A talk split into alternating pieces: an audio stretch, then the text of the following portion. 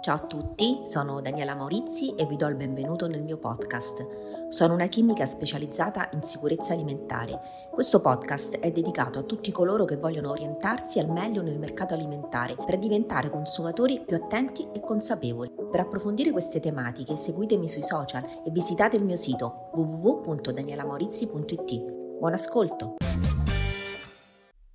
Oggi parleremo di come affrontare le sfide che le alte temperature estive possono presentare quando si tratta di conservare correttamente i nostri alimenti. Sono qui con la dottoressa Maurizi per scoprire quali sono i passi essenziali da seguire. Dottoressa Maurizi, è innegabile che il caldo estivo possa mettere a dura prova la freschezza dei nostri acquisti alimentari. Ci può guidare attraverso i modi migliori per gestire questa situazione? Hai ragione eh, il caldo della stagione estiva ha, ha eh, diciamo così, un, uh, un, effetto su di noi difficile da sopportare eh, per noi, eh, ma anche per gli alimenti che acquistiamo per la nostra spesa. E um, tutti gli operatori della filiera alimentare usano molte accortezze, che sono quelle proprio dei punti dell'HCCP, dei sistemi che hanno implementato per far sì che a noi consumatori arrivino degli alimenti che siano integri e sani. Eppure eh, basta davvero poco perché gli stessi consumatori, se non mettono in pratica degli atteggiamenti adeguati, possono proprio vanificare gli sforzi dell'intera filiera. E quindi quello che intendo dire è proprio che mettere degli alimenti adeguati e sicuri a tavola dipende anche da noi. E il CEIRSA, che sarebbe il centro interdipartimentale di ricerca e documentazione per la sicurezza alimentare, ha prodotto delle linee guida per consigliare proprio ai consumatori il modo più corretto per effettuare la spesa, per poi trasportarla e conservarla a casa. E mh, si tratta di semplici accorgimenti eh, con i quali appunto mi trovo decisamente d'accordo e che ritengo indispensabili per garantire la sicurezza alimentare anche in estate.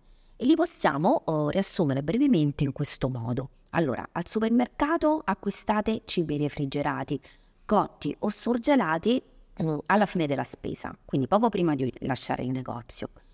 Poi utilizzate sacchetti termici appositi, se non li avete li potete chiedere in, in, nel punto vendita direttamente e poi conservarli per le spese successive per trasportare i prodotti surgelati e mantenere la loro temperatura.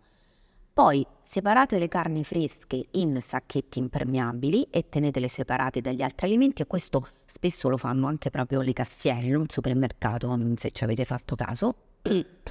e ehm, dopo gli acquisti mettetevi subito in viaggio verso casa, ok? Ehm, arrivate a casa, ponete immediatamente gli alimenti che richiedono refrigerazione in frigorifero e freezer e poi sistemate gli altri acquisti. Osservare queste pratiche è fondamentale perché il non rispetto delle stesse può portare a rischi per la sicurezza alimentare. Dottoressa Maurizi, potrebbe spiegarci quali rischi concreti potremmo affrontare se non seguissimo queste linee guida? Il primo obiettivo della sicurezza alimentare è proprio quello di garantire dei cibi sani e sicuri per la nostra salute. Quindi queste semplici regole eh, che ho elencato hanno un scopo importante che è quello di tutelare la salute dei consumatori, soprattutto in una stagione mm, molto impegnativa dal punto di vista climatico come è l'estate. E perché questo? Perché come è noto il caldo può aumentare i rischi di mh, mm, disturbi gastrointestinali eh, oppure intossicazioni alimentari eh, e questo può accadere sia quando gli alimenti non vengono conservati correttamente, ok?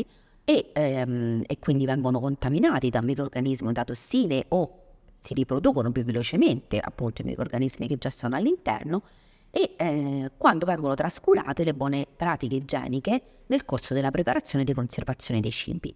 Come dicevo poco fa, mh, è importante che tutte le persone che gravitano lungo la filiera alimentare, dal produttore al consumatore, si impegnino per mantenere l'integrità e la sicurezza dei nostri alimenti. Un altro aspetto importante è come possiamo valutare se gli alimenti che acquistiamo sono stati trattati in conformità alle norme di sicurezza. Potrebbe condividere alcune indicazioni su questo? Assolutamente. Nel settore alimentare l'aderenza alle pratiche HACCP non è un'opzione, ma è un obbligo legale definito dal regolamento OE, ehm, appunto tutto il pacchetto igiene, Questo regolamento guida ogni fase della produzione, manipolazione, stoccaggio, trasporto e vendita degli alimenti, garantendo che siano gestiti in modo sicuro.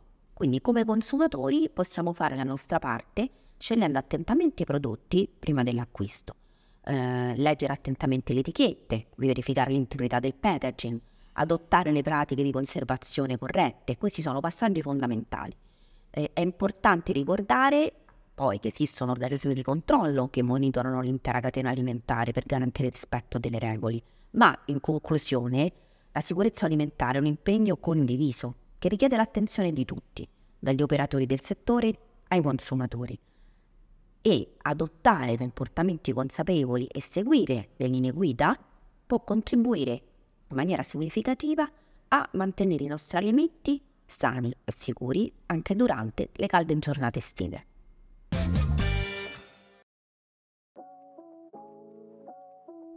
Vi ringrazio molto di aver ascoltato anche questa puntata della sicurezza alimentare a portata d'orecchio e vi do appuntamento a martedì prossimo con eh, un argomento sui viaggi all'estero, come rispettare la sicurezza alimentare lontano da casa. Grazie, ciao!